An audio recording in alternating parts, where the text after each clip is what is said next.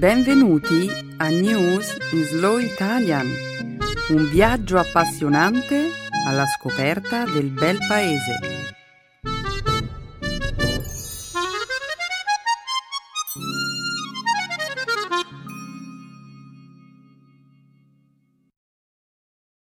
Oggi è giovedì 25 giugno 2015.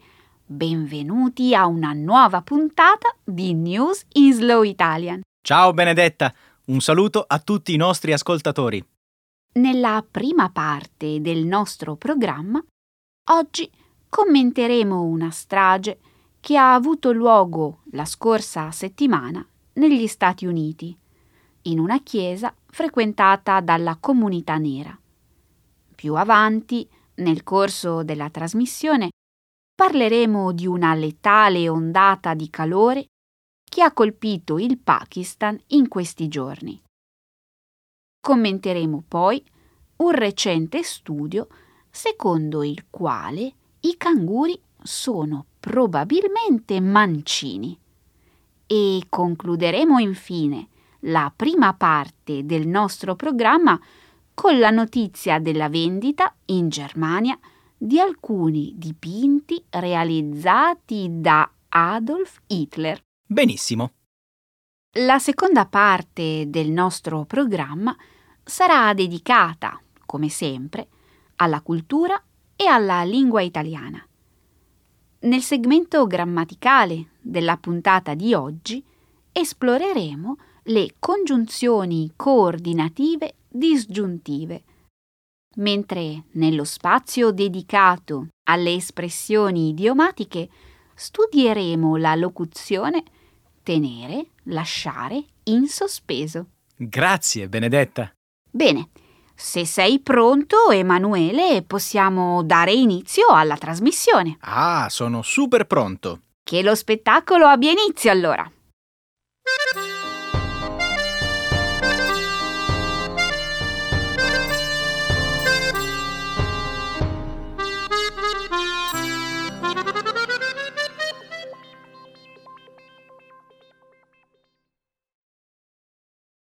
Stati Uniti. Nove persone muoiono nel corso di una sparatoria in una chiesa. Lo scorso mercoledì un uomo di 21 anni è entrato in una chiesa nella città di Charleston, nella Carolina del Sud, e ha aperto il fuoco ferendo mortalmente nove fedeli di colore, intenti a seguire un servizio religioso serale. La strage ha avuto luogo nella Emmanuel African Methodist Episcopal Church, una delle chiese frequentate dalla comunità afroamericana più antiche degli Stati Uniti, una chiesa che ebbe un ruolo importante nel movimento per i diritti civili. Il responsabile dell'aggressione è stato prontamente identificato come Dylan Roof, un ragazzo bianco disoccupato. Roof è stato arrestato il giorno successivo in Carolina del Nord. Qualche giorno dopo l'arresto è emerso un sito web ispirato all'odio razziale contenente decine di fotografie che ritraevano Roof con delle bandiere confederate, accompagnate da un lungo manifesto razzista. L'ultimo rodesiano, questo il nome del sito, è attualmente sotto inchiesta da parte dell'FBI. Un'altra tragedia difficile da comprendere, Benedetta. Non pensi che per cercare di capire quanto è successo, dovremmo affrontare due questioni di fondamentale importanza. Il problema delle armi da fuoco nelle mani di persone come Dylan Roof e il razzismo negli Stati Uniti. La gente come Roof non dovrebbe mai avere accesso ad un'arma. Tuttavia, il controllo delle armi è una questione molto complessa nella politica americana. Tu e io sicuramente avremo modo di approfondire questo argomento nel corso del programma, ma ora vorrei affrontare il tema del razzismo. Ok, ma Benedetta, nemmeno il razzismo è un problema di facile soluzione. No, certo che no. Eh, possiamo parlare della nostra posizione come società sul fatto che la bandiera confederata sia ora un simbolo di razzismo e segregazione. Possiamo discutere per ore sulla persistenza del pregiudizio razziale, possiamo accendere la tv o la radio e ascoltare lunghi dibattiti su questi temi, ma per l'amor del cielo, possiamo fare qualcosa per fare in modo che le persone come Dylan Roof non si radicalizzino? Sì, dobbiamo osservare quanto sta accadendo intorno a noi.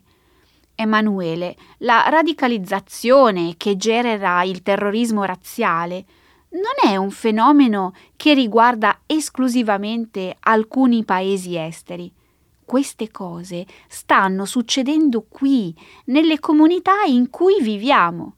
Non possiamo continuare a ignorare i segni della tensione razziale.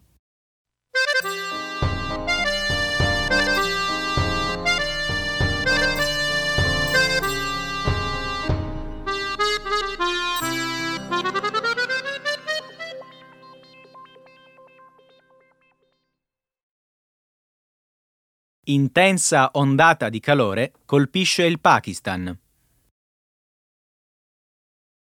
L'ondata di caldo torrido che negli ultimi giorni ha colpito la provincia di Sindh, nel Pakistan meridionale, ha causato la morte di numerose persone.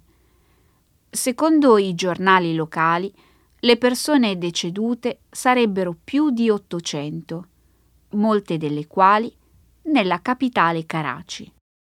Alcuni obitori hanno già raggiunto la loro massima capacità, dopo aver ricevuto centinaia di cadaveri. La maggior parte delle vittime sono persone anziane, provenienti da famiglie a basso reddito. Con una temperatura esterna che ha raggiunto i 45 gradi centigradi, sono migliaia le persone attualmente ricoverate negli ospedali pubblici della città, con i sintomi di un colpo di calore. Altre persone sono state ricoverate in alcune strutture private. Numerosi pazienti versano in condizioni molto gravi e si temono ulteriori decessi. Le autorità sono state duramente criticate, accusate di non saper gestire la crisi in modo adeguato. Inoltre, l'astensione generalizzata dall'acqua durante le ore diurne, tipica del mese di digiuno del Ramadan, ha ulteriormente aggravato la situazione. Lo scorso martedì il primo ministro Nawaz Sharif ha autorizzato l'attuazione di misure di emergenza. L'autorità per la gestione dei disastri nazionali ha ricevuto l'ordine di adottare misure immediate per affrontare la crisi. Nel frattempo, l'esercito ha allestito campi di soccorso al fine di assistere le persone debilitate dall'eccessivo calore.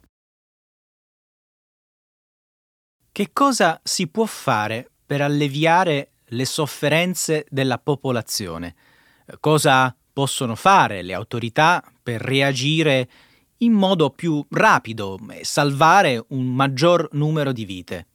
Ci sono delle cose che si possono fare. Naturalmente è normale che in Pakistan faccia caldo durante i mesi estivi. Tuttavia, le prolungate interruzioni nell'erogazione dell'energia elettrica sembrano aver peggiorato le cose, limitando l'accesso agli impianti di aria condizionata e ai ventilatori. La situazione è molto grave. Il corpo umano, quando supera una temperatura di 41 gradi Celsius, rallenta le proprie funzioni. Le cellule cominciano a deteriorarsi e insorge il rischio di insufficienza organica multipla. È possibile comunque adottare alcune misure per far fronte al caldo eccessivo, come ad esempio indossare abiti umidi, immergere le mani nell'acqua fredda, insomma, qualunque cosa consenta di abbassare la temperatura corporea. Grazie, Benedetta. È importante essere informati e speriamo che presto arrivino le piogge monsoniche a rinfrescare il clima.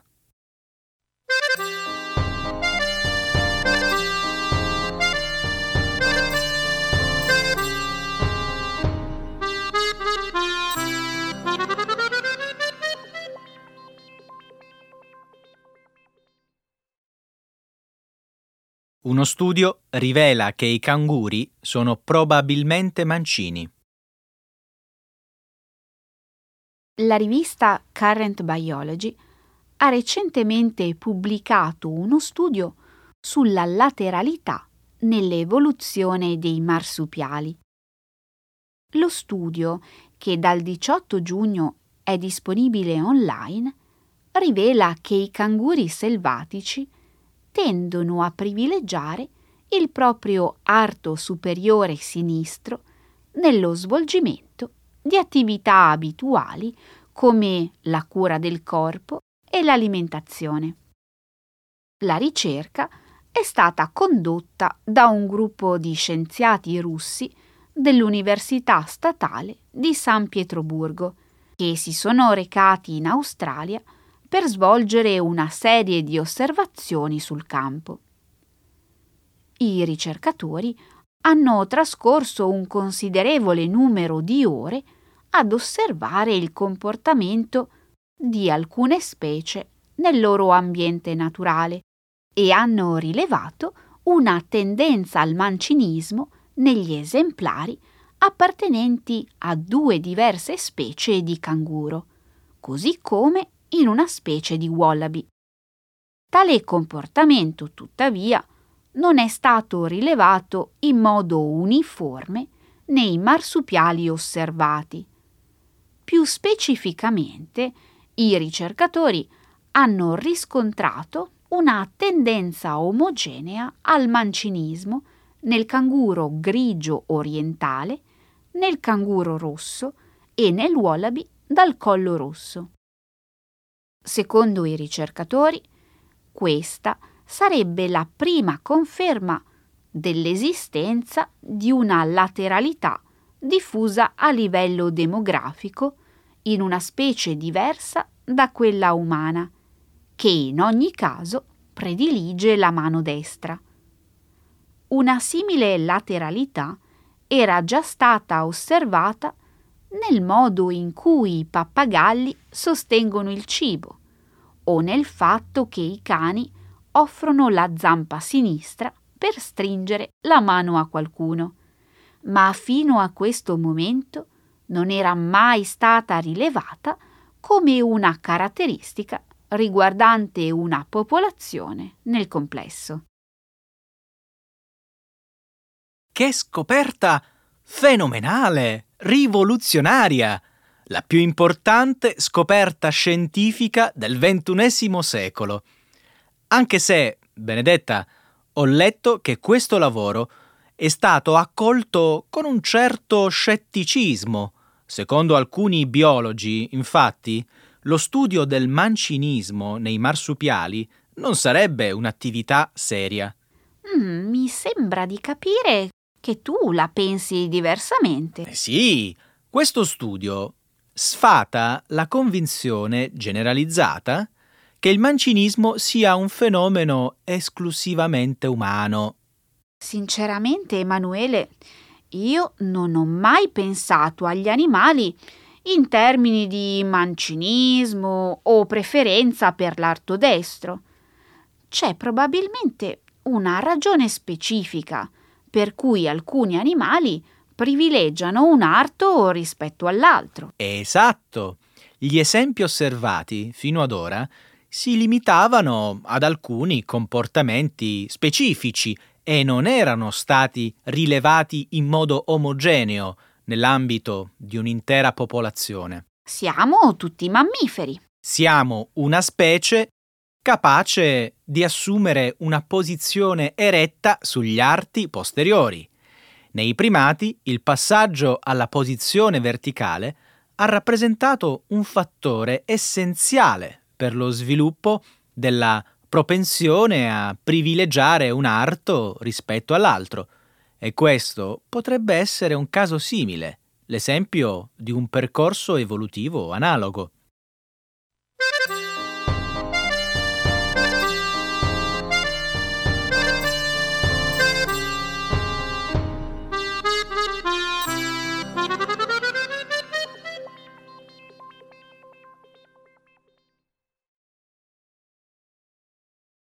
Dipinti di Adolf Hitler venduti in Germania.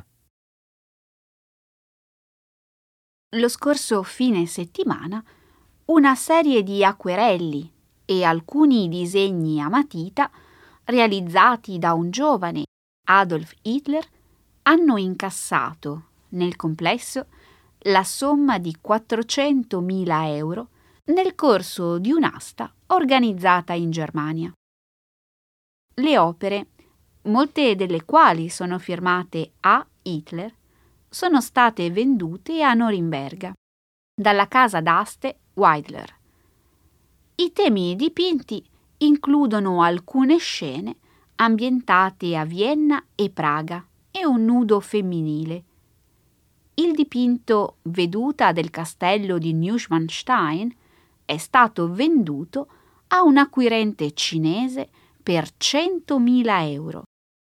I responsabili della casa d'aste hanno detto che a comprare le opere sono stati collezionisti provenienti da tutta la Germania, dal Sud America, dalla Cina e dagli Stati Uniti. Gli acquirenti, tuttavia, sono rimasti anonimi. I dipinti e i disegni messi all'asta risalgono agli anni tra il 1904 e il 1922, ossia a un periodo anteriore alla fondazione del partito nazista, con il quale poi Hitler sarebbe salito al potere nel 1933. Hitler rimase alla guida militare e politica della Germania dal 1933 al 1945, dal 1933 al 1945, innescando lo scoppio della Seconda Guerra Mondiale e provocando la morte di milioni di persone.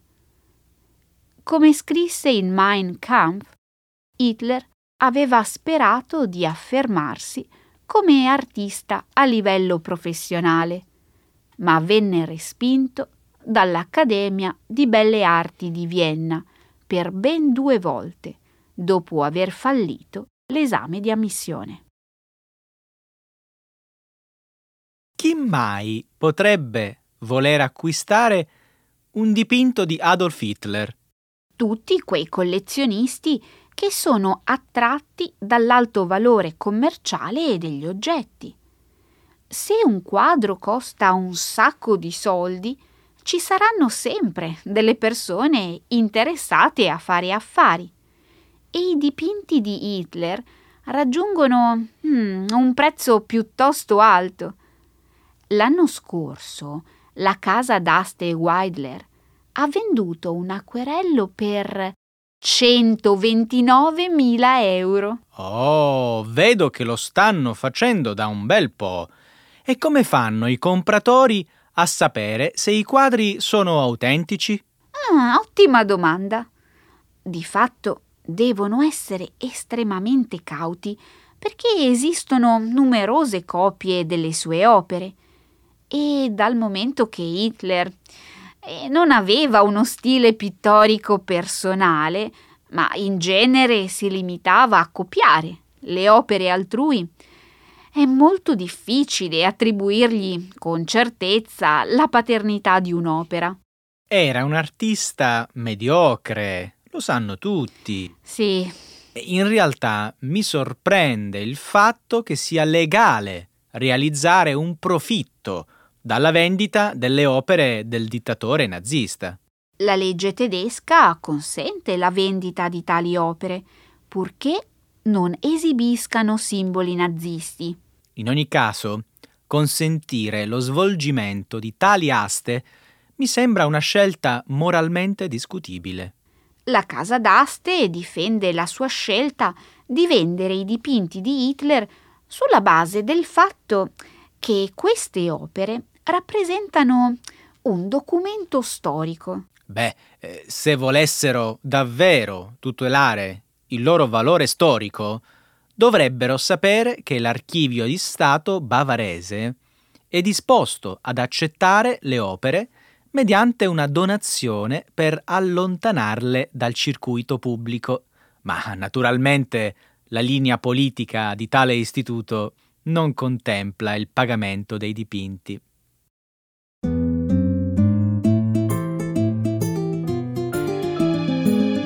Adesso la grammatica. Per capire le regole di una lingua poetica.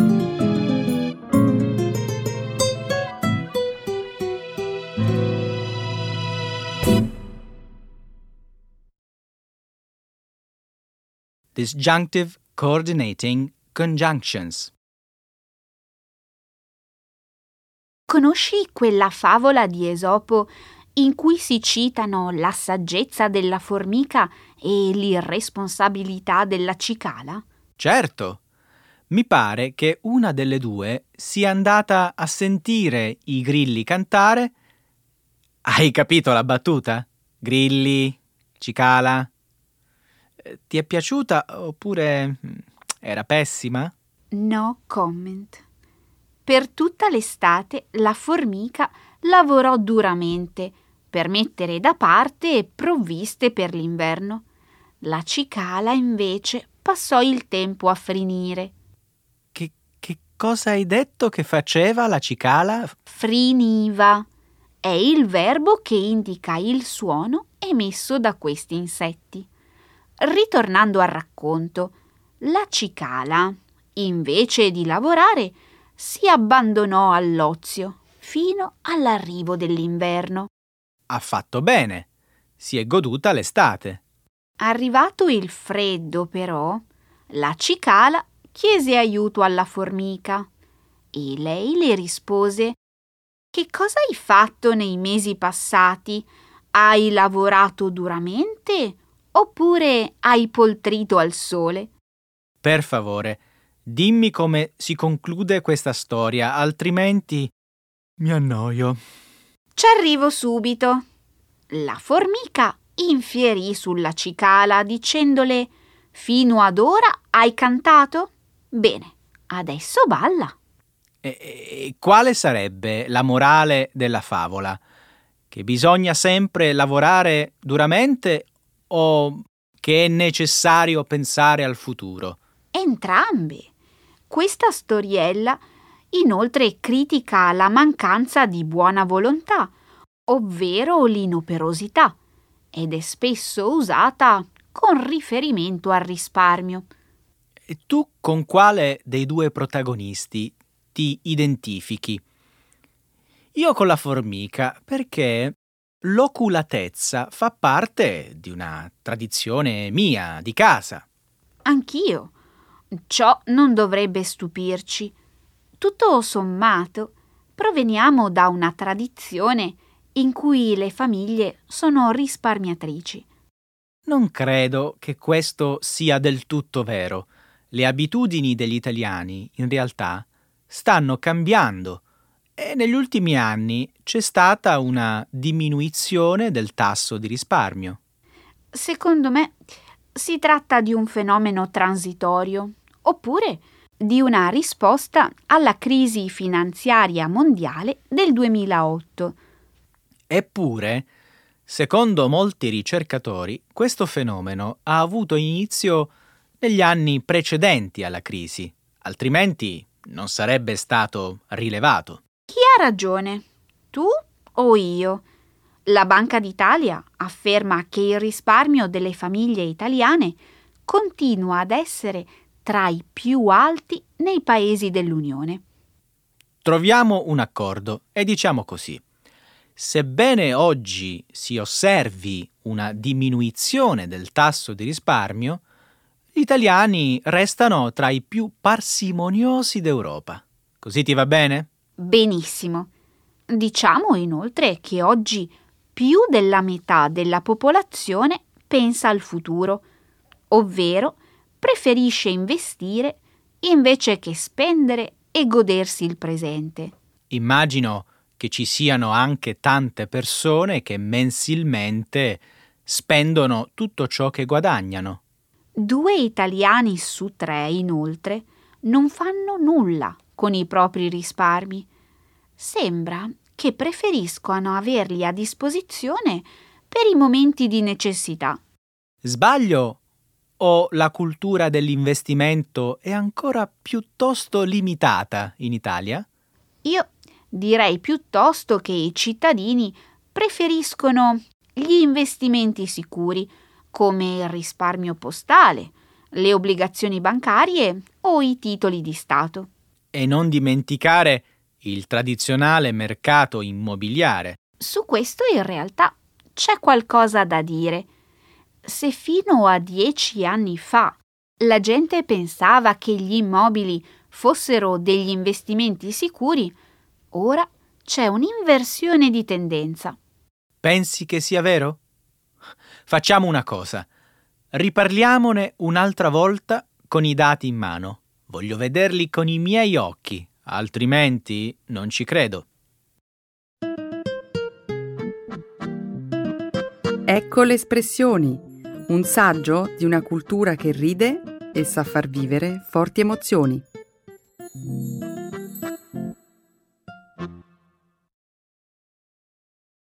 Tenere, lasciare in sospeso. To keep something on hold, to keep someone guessing. Sapevi che a Trento si svolge un importantissimo festival cinematografico dedicato alla montagna? Pensa che questo evento ha luogo sin dagli anni 50. Aspetta, facciamo un attimo mente locale. È forse una rassegna cinematografica sull'alpinismo, il free climbing e altre discipline simili? Esatto! I film in concorso arrivano da tutto il mondo. Immagina che nell'edizione del 2015 ne sono stati presentati 450. Ah, non mi lasciare così in sospeso. Dammi qualche altra informazione. Come fai a conoscerlo? È stato il mio amico Luigi a parlarmene. Lui collabora con gli organizzatori nella promozione dell'evento. Io però non ci sono mai stata. Come mai? Non dirmi che il tuo amico non ti ha mai invitato. Al contrario, l'ha fatto tantissime volte. Io però, per varie ragioni, l'ho sempre tenuto in sospeso e non gli ho mai dato una risposta definitiva. Non ti piacciono gli sport di montagna? Uh, forse sarebbe meglio dire che non sono una grande ammiratrice di tutte quelle attività agonistiche in cui adrenalina e paura hanno un ruolo di primo piano. Eh, sì, so bene quanto tu sia coraggiosa. Mm, non fare lo spiritoso. Il coraggio non si dimostra mettendo a rischio la propria vita. Se non apprezzi queste discipline, perché mi parli di un festival della montagna? Luigi mi ha detto che la programmazione del Trento Film Festival è molto ampia e che se vado a trovarlo non avrò modo di annoiarmi. Ti ha detto soltanto questo? Dai, scommetto che per attirare la tua attenzione ti ha raccontato qualcosa di interessante. Su, non mi tenere in sospeso, dimmi la verità. Sì, di fatto mi ha raccontato di aver assistito alla presentazione di un libro scritto da una famosa alpinista italiana, intitolato Non ti farò aspettare. Eh, credevo che al festival si parlasse soltanto di film. Beh, sembra che non sia così. La protagonista del libro, una donna di nome Nives Meroi, racconta la scalata più lunga e difficile della sua vita. Tutto qui? No, a quanto pare, durante la fase di ascesa, il marito e compagno di cordata di Nives avrebbe iniziato ad avvertire i primi sintomi di una grave malattia. So che con l'altitudine si rischia di contrarre l'edema polmonare. Mm, credo che fosse una patologia diversa perché nell'arco di alcuni anni il marito di Nives ha subito due trapianti di midollo. I due coniugi di cui mi parli, dunque, sono riusciti a sopravvivere in situazioni estreme. Sì, in quell'occasione Nives, per soccorrere il marito, si improvvisò capocordata e tenendolo per mano lo accompagnò nell'impresa più dura della sua vita. Ti riferisci alla discesa a valle oppure alla sua guarigione? Ad entrambe le cose.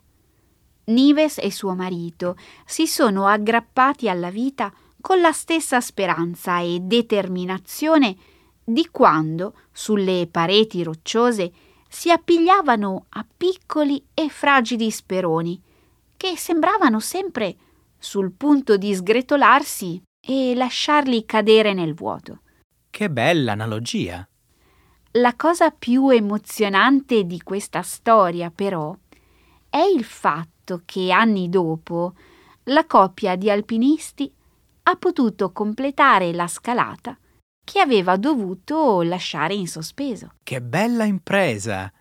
Sai cosa disse una volta un famoso alpinista?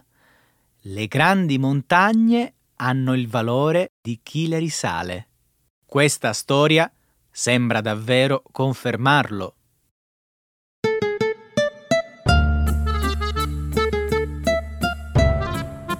E anche questa volta abbiamo concluso un bel episodio ricco di notizie di News in Slow Italian. Non lasciamo quindi in sospeso i nostri ascoltatori e diamogli appuntamento per la prossima settimana. Ma certo, alla prossima settimana. Ciao, Ciao a tutti, buona settimana!